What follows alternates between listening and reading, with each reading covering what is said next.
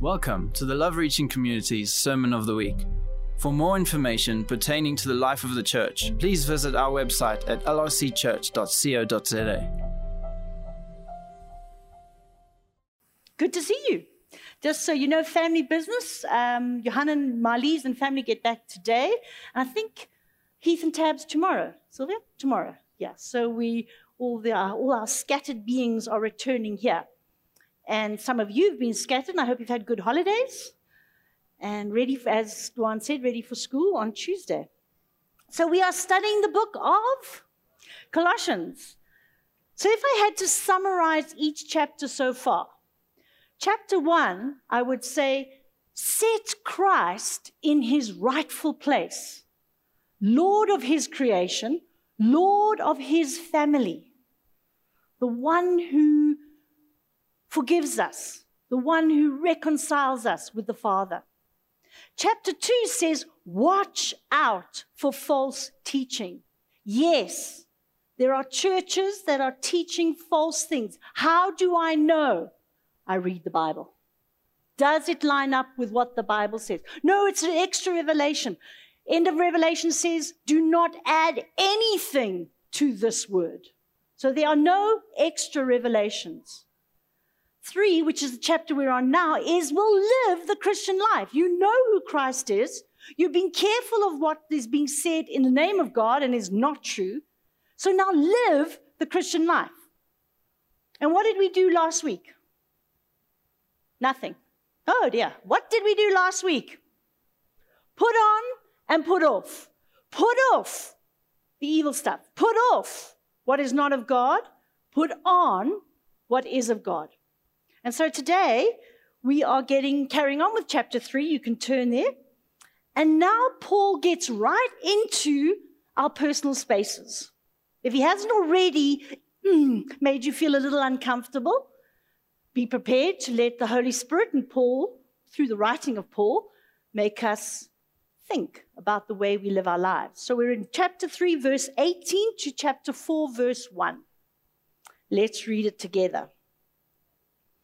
Wives, submit to your husbands as is fitting in the Lord, or as the King James says, as is the right thing to do. Husbands, love your wives and do not be harsh or bitter with them. Children, obey your parents in just some of the things. Obey your parents in everything, for this pleases the Lord. Fathers, do not provoke your children, lest they become discouraged. Bondservants, obey in everything those who are your earthly masters, not by way of eye service as people pleasers, but with sincerity of heart, fearing the Lord. Whatever you do, work heartily as for the Lord and not for men, knowing that from the Lord you will receive the inheritance as your reward you are serving the Lord Christ. For the wrongdoer will be paid back for the wrong he has done, and there is no partiality. Masters, next chapter, treat your bondservants justly and fairly, knowing that you also have a master in heaven. So, how do you feel as I read that? Yeah, yeah, yeah. I've heard this a thousand times. Submit, submit, love, love, obey, obey. Gosh, now we have to hear it all over again. Yes, you do. And last year I did preach the same text from Ephesians. Or you thinking, you know what? I've had the church shove this down my throat. I'm sick of it. I'm bailing out. I'm sick of it, sick of it, sick of it. Or you're saying, Excuse me, Lainey, I'm not a husband. I am not a wife. I'm no longer in my household. I'm not a slave. I'm not a master. So, what on earth have you got to say to me today? Or you're challenged by the secular people in our marketplace, in our homes, in our places that we go, who say the Bible, based on this scripture, is sexist. How can the Bible not condemn slavery?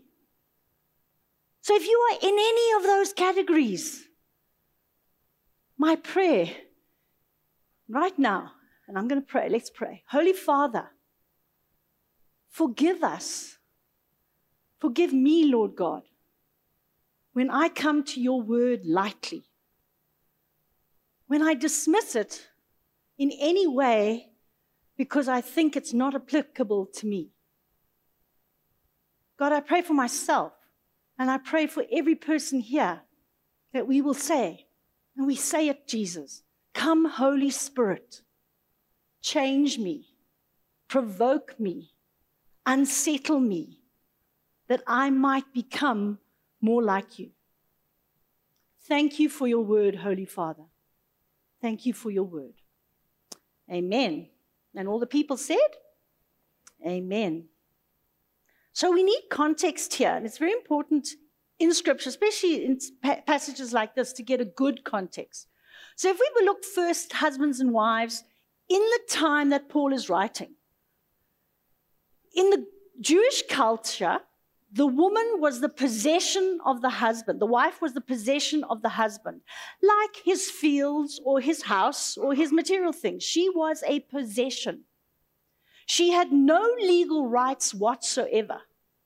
She could not divorce her husband. He could divorce her at any time on a whim. Mm, don't feel like it. Goodbye.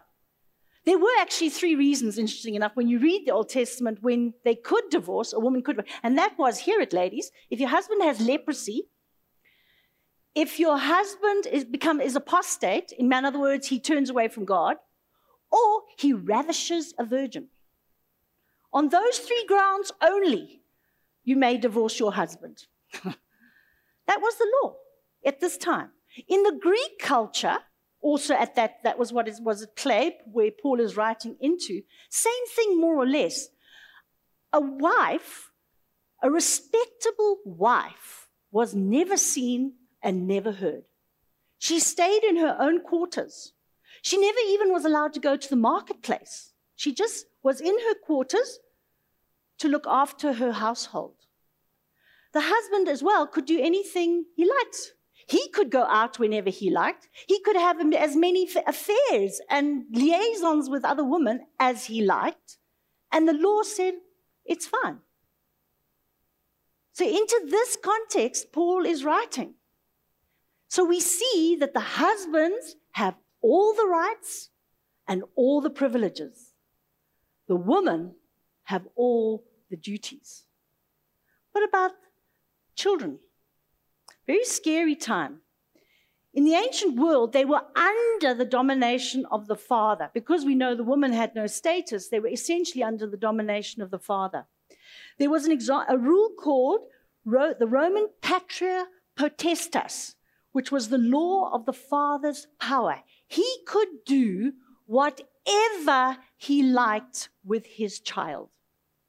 His child. He could sell that child into slavery. He could put the child to work like a slave in his own home. He could sentence the child to death and carry out the execution under the law. That is what Paul is speaking into.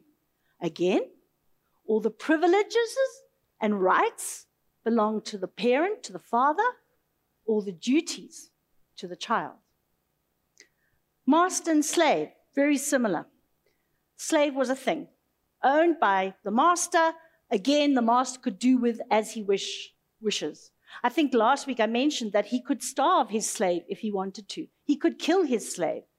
If a slave had a child, while under in, in slavery, that child belonged to the master. Like a, like a sheep has a, a lamb, you know, the lamb belongs to the owner of the sheep. So if you as a slave had a child, your child belongs to the master. It isn't yours. Again, all the privileges and rights belong to the master. All the duties belong to the slave. And if you look at this, there are three groups of three sections of people who have all the power, and three groups of people who have no power. They are powerless. And I want to suggest to you why I say this is applicable to us all, because we all are in relationships where there is often an imbalance of power. Isn't it? Think of your work situation, think of your home situation. There are always, every single one of us, very rarely do you have equal power. It might be power in the form of your sexuality, it might be power in the form of your degree, of your education, whatever. But can you see why we can all consider this text and see what is Paul is writing, even if we are not one of the three separate um, instances? You with me? Can you all relate and see what I'm saying? The first thing that we want to talk about is the ethic of love. This game of power in life, and it's everywhere, this game of power is turned inside out, upside down by the love of Christ. The love of Christ is not some theoretical thing in the Bible.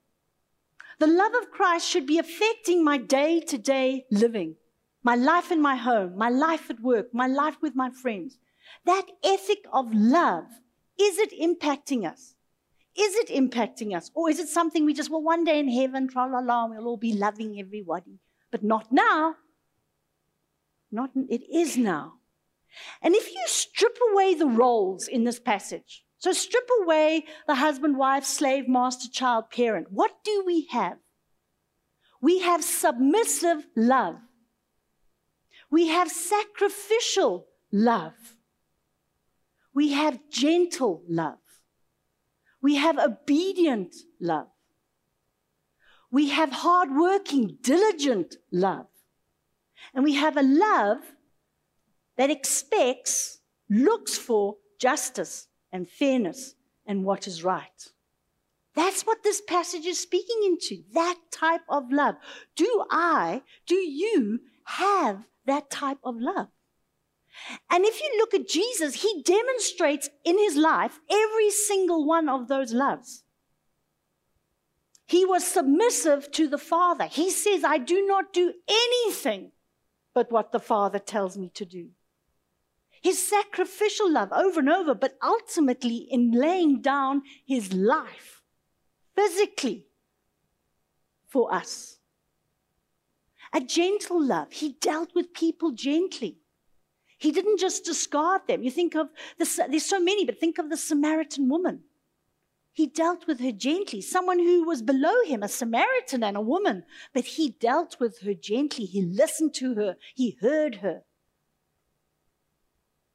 You think of a hard working love. Jesus didn't slack around. It tells us over and over again how he had to retire with his disciples to give them all a rest because they were working constantly on demand from people those of you who work with people, well, we all work with people, but you know what I mean? When you're into sort of those direct people relationships, when teachers, what happens? You constantly drain because someone's like sucking it out of you all the time. That's what was like for Jesus. But he hard, he pushed in, he worked hard. And I could go on, but of those examples, can you see Jesus has given us this ethic of love. He has demonstrated his love for us. And at the beginning of chapter 3, what did we read? We, read, we read, I am risen with Christ. My life is hidden in Christ. Choose things that are above, not below. So God, Jesus is saying, come on, this, I expect you to obey me. I expect you to be Christ-like. And in this context today, in your power, in your relationships, your power relationships, whether you are the powerless or whether you are the powerful. How do we do? So let's look at the powerless. Oh, just one more thing I need to say. When you read the commentaries and my, my knowledge and life, the specific things that Paul addresses, and that is obviously put out by the Holy Spirit are the things that we fail most in in that relationship. The thing that we neglect the most. The thing that is the hardest to do. Because obviously, as wives, as husbands, as children, there's lots of things we need to be doing. But Paul's putting his finger right there. You know, when it's sore and you put your, point, your finger on that point? That's what Paul's doing in the scripture. So let's look at the powerless. It is amazing in the context that I just explained about the time when Paul wrote this, that he addresses wives, children, slaves. He doesn't ignore them, he's addressing them directly. In other words, in the church, he's saying, You guys are important. I'm writing to you. Are you hearing me? That he expected them to be hearing the letters when they were written. He expected them to be in the congregation. That in itself is unbelievable in the context in which it was written. And it's interesting to see nine verses, six times. You can go and count it. There was some God just showed me. Yeah, but six times Paul uses the word Lord. Kurios is the Greek behind it.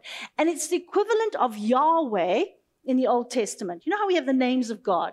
So, Lord, when you see Lord in the New Testament, it's like Yahweh in the Old Testament. And it means the mighty one, the, power, the one with the power, the ruler, the one who has all the rights and all the authority. And if you go back and read it, you will notice that every time he uses that word, he's addressing the powerless. Say that again. Every time he uses Lord, the mighty one, the one who has all the rights, he's addressing the powerless. Why? Because in your situation, and again, think of then and think of now, I don't react, wife, submit because my husband is the most wonderful person and because he loves me from the beginning to the end. I don't react as a child because my parents are such good parents and they do it so well. I do not obey. I do not submit because of that. I submit, I obey because I'm doing it for Jesus. So there's no excuse. You don't understand my situation. I do. If you love Jesus, He's calling us to, an, to a higher level. So let's look specifically.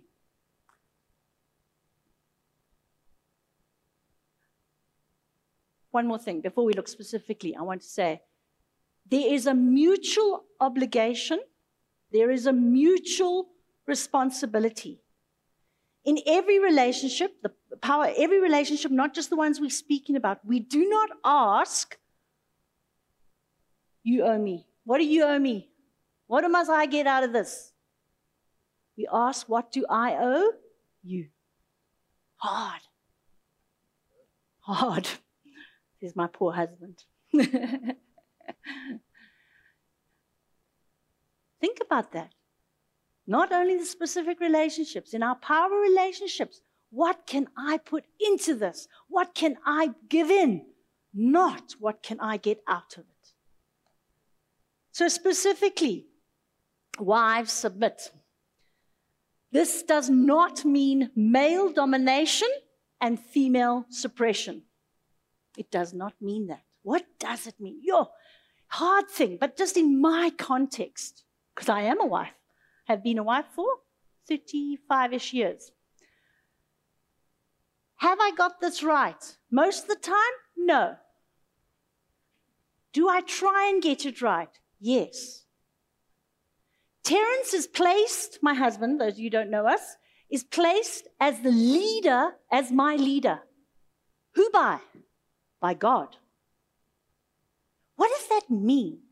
That means in every discussion, every decision that we need to make, notice we need to make in love. So I'm addressing a bit the, the male responsibility, husband responsibility. Can I say, this is for husbands and wives, and this is for you who want to get married and you're single. Please get this right. He is appointed as the leader, but in every discussion, every decision that we make, he in love engages me. Here's my opinion. Here's my feelings. Here's my needs. At the final you know, end point, because he is the God appointed leader, he makes the final decision. But hear me, men. It is not a trump card. It is not, well, whoa, whoa, tough for you. I've heard you out, but we're doing it my way. That's not what it means. Because husbands, future husbands, you will answer to God how you dealt with your wife, how you responded to her needs and to her feelings. You will answer to God. for the way that you dealt with it. Also, note it doesn't say, wives submit because your husband gets it right. Uh-uh. Even if he draws it up as a trump card, da da da, well, you have to do it my way. Wives, submit to your husbands because it is the right thing to do in who? In the Lord. In the Lord. Children, obey. Reflect the obedience of Jesus who was died on a cross. It doesn't say obey your good parents. It doesn't say obey your parents when you agree with them. It says obey your parents. Honor them because you are honoring Christ in your obedience. Interesting. I read, um, yeah, reading through Deuteronomy. I think I said that last week. I'm still reading through Deuteronomy, and I read chapter 21 this morning. Very interesting text because you know I sort of thought, well, but God, how does this apply? Because you know, you when you get out the household, you know, you're not really. Do you still have to obey your parents? You know, the Bible is the same throughout. Thank God. Now you're going to hear what I say. Thank God for the cross. In Deuteronomy 21, it talks about disobedient children.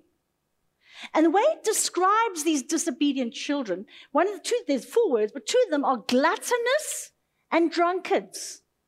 A 10 year old is not drunk. Well, we hope not. But generally speaking, when do we get to be drunkards and, and, and gluttonous? When we're older. So the parents in Deuteronomy 21 can take that child, grown up adult, who's now being absolutely slothful, drunkard, living life wrong, take him to the priest, and you know what they did to him? They stoned him to death. As I said, thank God for the cross. I do not have to take Sean and stone him to death. He's not a drunkard or a glutton. but does it, does that impact you? It should. That this is the level of obedience that Jesus is speaking about. It's hectic. It's hectic. Slaves, obey your masters. You are joint heirs with Christ. Don't do lip service, you know, and look, you know, when the boss is there, when the boss is gone, ah, ah, you know, yay, the boss is away, the mice will play. Why do we have that saying? Because that's what people do. Do you do it? Do you? Honestly? You sometimes, oh, well, the boss is not here. I can get in a bit late. I can, you know, have a longer lunch. I can sit at my desk with my feet up. I don't know. Do it as unto God. He's the one you're serving. He's the one you're working for. And they're talking slaves and masters. Keep on going back to the context. Has the scripture changed? No, he's still telling us we must do what, our work, what we're told to do with all our heart, with all our energy. Because our inheritance, slaves, is not on this world, in this world. Our inheritance is coming and he will make right what is unjust. Because we sort of excuse ourselves. Well, you know what? My boss, he's such a you know what. And he's so unfair. He doesn't pay me enough, blah, blah, blah, blah, blah. Therefore, why should I work hard? I'm going to take time off when I can. Uh uh God will sort that out. It's not our right. We work as unto the Lord. That was the powerless. Are we feeling uncomfortable? I hope so. Holy Spirit, make us feel uncomfortable, soften our hearts. To the powerful. Again, in this context, the fact that Paul addresses the powerful, he doesn't say, oh, just well done, guys, you're doing so good, husbands, masters, and parents, keep it on. No, he addresses them as well. Husbands, love your wives. I've sort of spoken into the context of that when I spoke about wives submitting. The Ephesian scripture says, lay down your life as Christ laid down his life for you. That is the level of love that God expects of a, hus- of a husband. Use your power, use your leadership to serve your wife. Proverbs 3, verse 27 says, Do not withhold good from those to whom it is due when it is in your power to do it. God has given you this position. Use it to do good to your wife. Love her like Christ loved the church. Parents, do not provoke your children. Easy to do because they are dependent on us when they're little. You do what I say because I say so. And I find in parenting, in my observation of parenting, in my own parenting, we, we tend, there are two extremes. One is the total disciplinarian, you know, shut up, do what I say, otherwise, watch out. To the total other end, where it's just laissez faire, whatever, do whatever you want, you know, just, just, just be, be quiet in your being, shove more food down their throat, give them more tablets, you know, tablets as in um, screens, that tablets. Drag them. you know, put them in front of the TV, keep them distracted, you know, just so that you don't have to do anything with them. Uh-uh. We've got to discipline and encourage. We've got to find a healthy balance.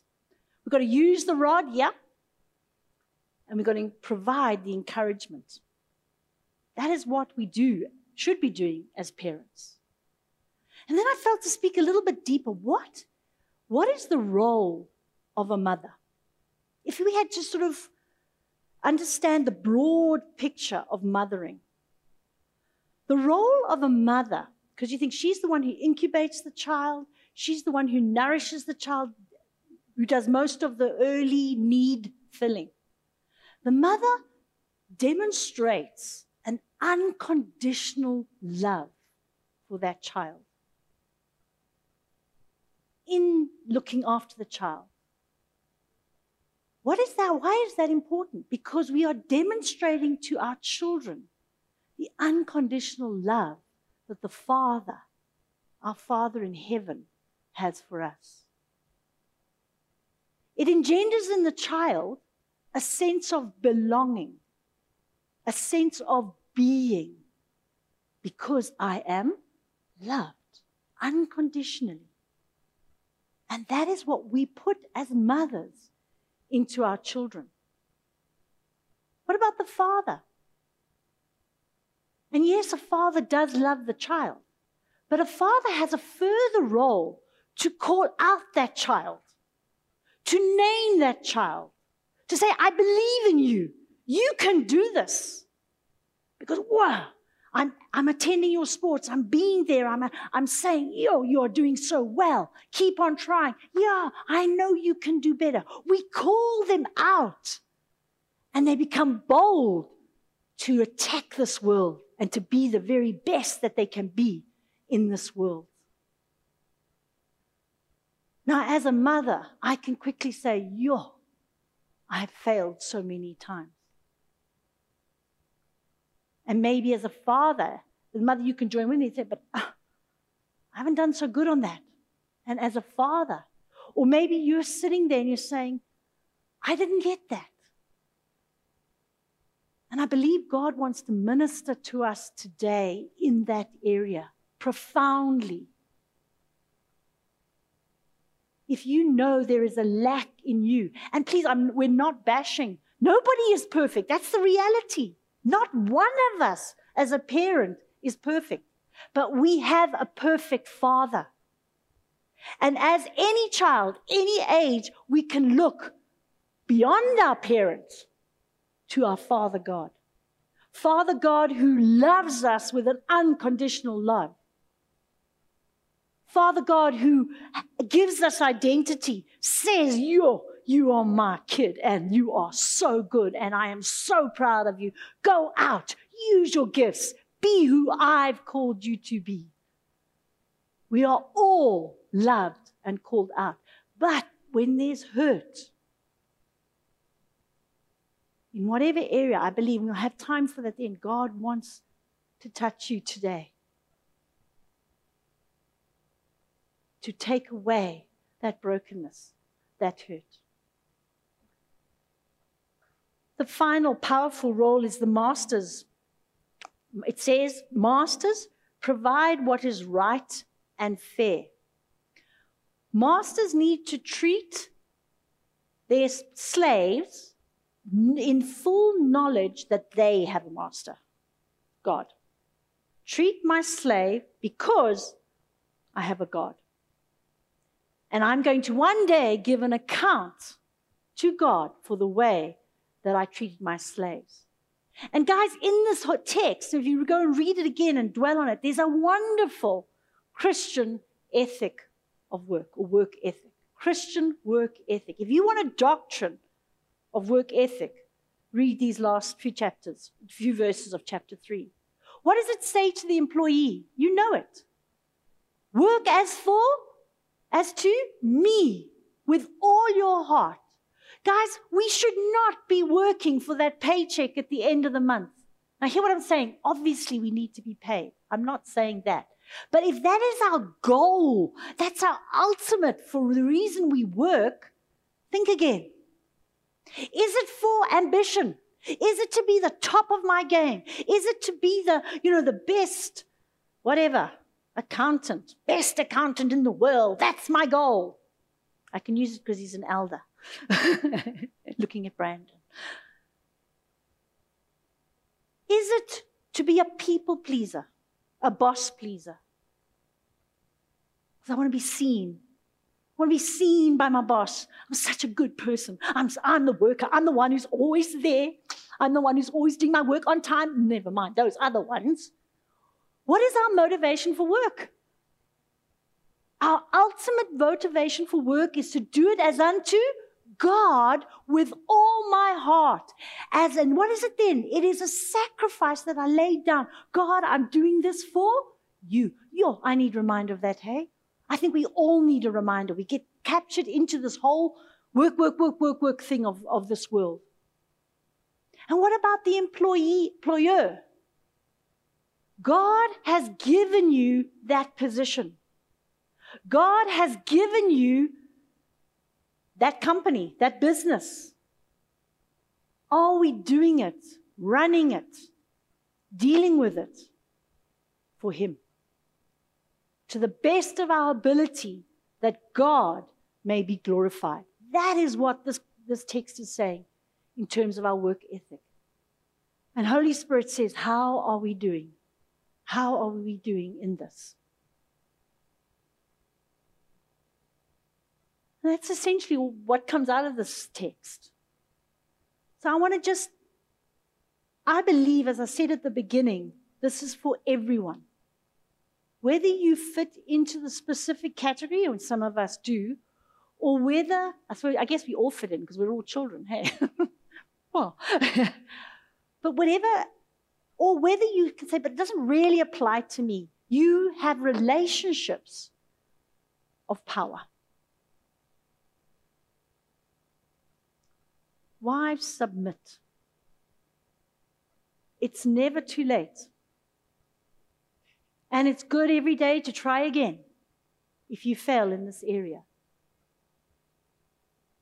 Husbands, love your wives. Love your wives. As Ephesians says, as Christ loved the church. Children, obey your parents. Parents, do not discourage your children. Employees, workers unto the Lord. Employers, workers unto the Lord. Treat your employees in the way Jesus would treat them. And then, as I mentioned in, in the preach, if you know there is, and you know because, how do you know? Because the Holy Spirit is saying, yeah, you, right now. Right now. You were not loved as you expected when you look back, as you expected to by your mother. Or your father did not call you out.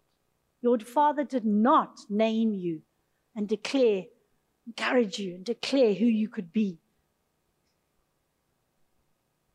If you know you need healing on that today, I encourage you to, to come up for prayer.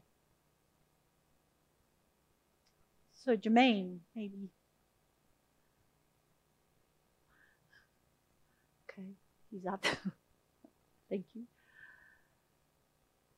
Let's just take a moment.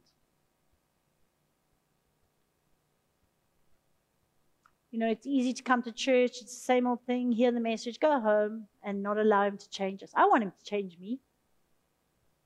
I believe He wants to change all of us. I believe His arm is not too short. I believe He has a message for every single one of us because that's who God is. By His Holy Spirit, He convicts.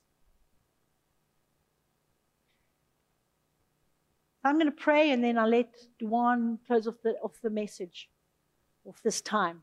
But please, if you know you need prayer today, it's not a sign of weakness.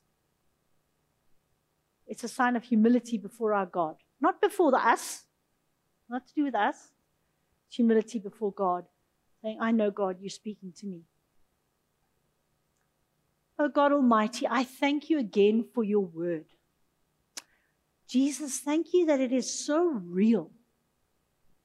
It's so relevant to us today. 2,000 years plus minus since this was written. And you, Holy Spirit, quicken it in us.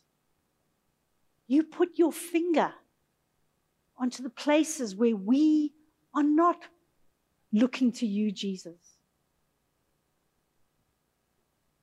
And Lord, even though we fail over and over, your grace is sufficient. And you just keep saying to us, get up, go again, try again. Because I am with you. I will never forsake you or leave you. Never forsake or leave you. I am always there. I'm always loving you. I'm pursuing you. I want more of you because I love you and I know the very best that I have for you. God, that is what your word says. And Lord, I know for myself, I take it, I embrace it, massage it into my heart, Lord God. May it not just be head knowledge, may it change me from the inside out. Oh God, and you know people here today who have been hurt. Oh God, you see the hurt. You know the hurt. You know when someone says, Why me? Why was I like, why that happened to me? And Jesus, today you are saying, I want to put my hand I want to heal that brokenness. I love you. I have loved you from the beginning. I've loved you before you were conceived, conceived in your mother's womb. And you are mine. And I call you out today. I call you out and I want to touch you.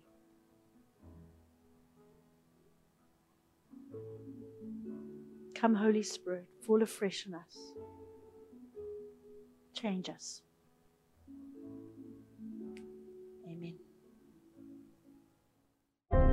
Welcome to the Love Reaching Community's Sermon of the Week. For more information pertaining to the life of the church, please visit our website at lrcchurch.co.za.